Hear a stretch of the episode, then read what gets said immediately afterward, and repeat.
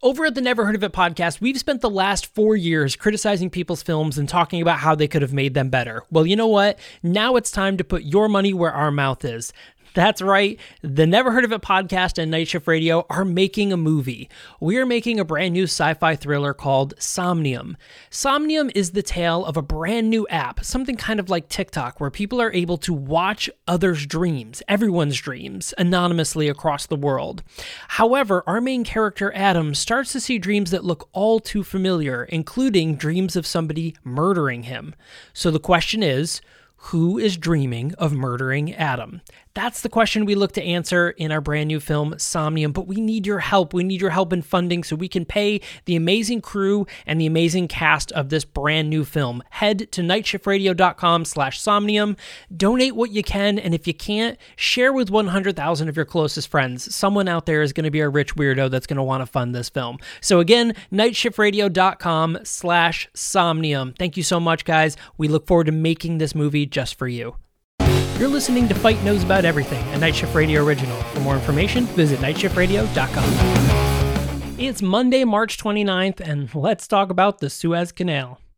Hello, everyone. I'm Michael Fight, and today we're going to talk about the Evergreen. So, this has been the story for the past week. There has been tons of jokes and memes about this, uh, but this is actually a really big deal uh, as it's causing tons of shipping delays uh, worldwide. Uh, outside of the fact of the the millions and millions of dollars that are being spent and man hours uh, being spent to essentially unstick this gigantic boat. So let's go into it a little bit. So uh, this is now, uh, as of today, this is now uh, about a week uh, since this giant vessel, the Evergreen, has been stuck. Um, so it is uh, uh, the Ever Given. I'm sorry, the Ever Given. The Ever Given is is actually one of the largest cargo ships in the world.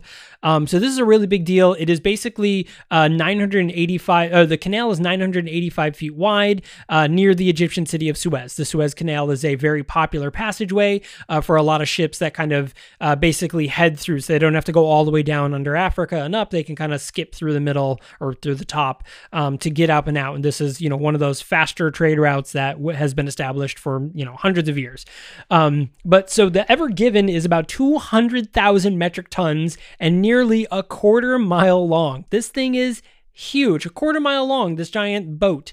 Um, so essentially what happened was as it was trying to pass through a series of unfortunate events in terms of low tide and stuff like that uh, basically uh, got the ship to to turn sideways and eventually both the uh, front and back of the boat uh, of the ship i should say got stuck in the mud and it has now wedged itself um, lengthwise across the suez canal. Of course there's been tons of photos and videos um, you know of of you know people digging out uh, basically pathways to get it so that the ship can in fact turn um, to free itself. But this is this is a really big deal. This has been happening for for like I said a week now. Uh, very coincidentally though, over the past two days, because of a full moon. Um, there is uh, high tides known as king's tides um, that are actually raising the water level, which is which is basically going to lift the boat up and turn it around a little bit, so to give it a little more of, a, of an edge to to kind of float the boat higher or float the ship higher, and then slightly turn it so that way it can get back on its path. And this is blocking hundreds and hundreds of ships. Like this is this is delaying so many different things that um, you know we're, we're seeing people uh, being being very affected by this worldwide not only here in america as a lot of things that are being shipped over from europe or in that area over to us that are going by boat um, but we're also seeing you know the other way. Like it, it is affecting people um, uh, to this. So this is a, a japanese owned ship and it is again it is just straight up stuck.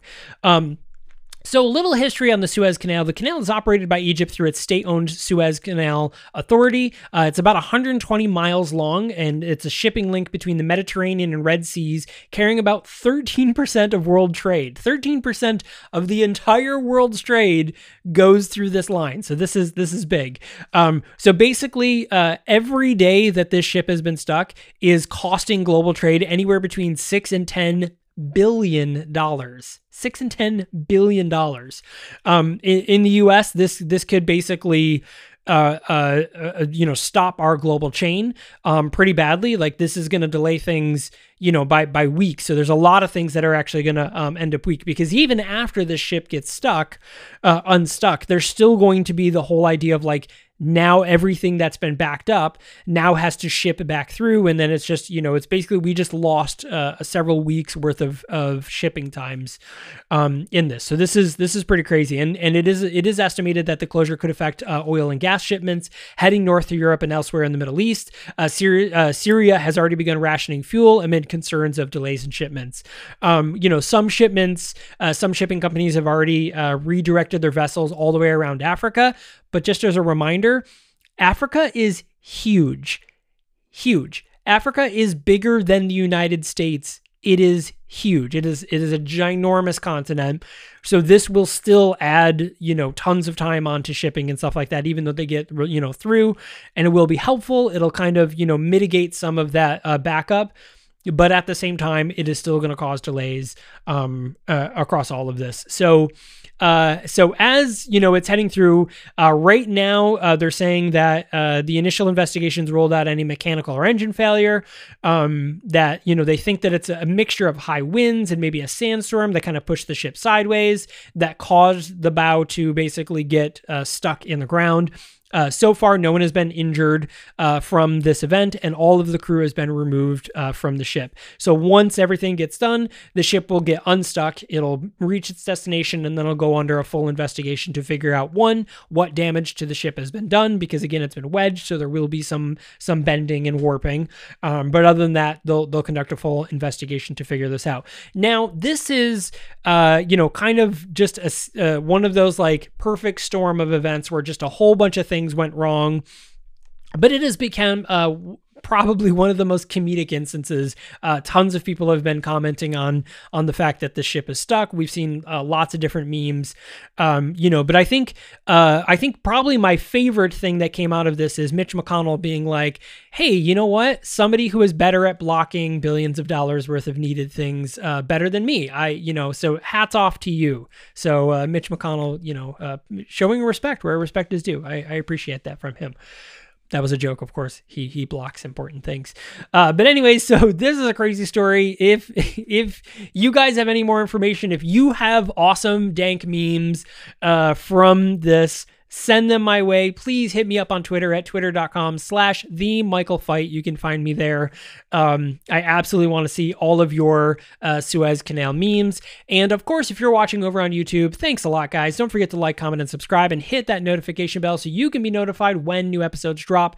Uh, I normally have episodes every Monday, Wednesday with a weekly recap on Friday. However, I am actually moving this week, so you may not have a brand new episode this Wednesday, and I will try to do a weekly recap on Friday. So just as a a heads up, a full disclosure. You may not have an episode on Wednesday, but we'll see how, how moving goes.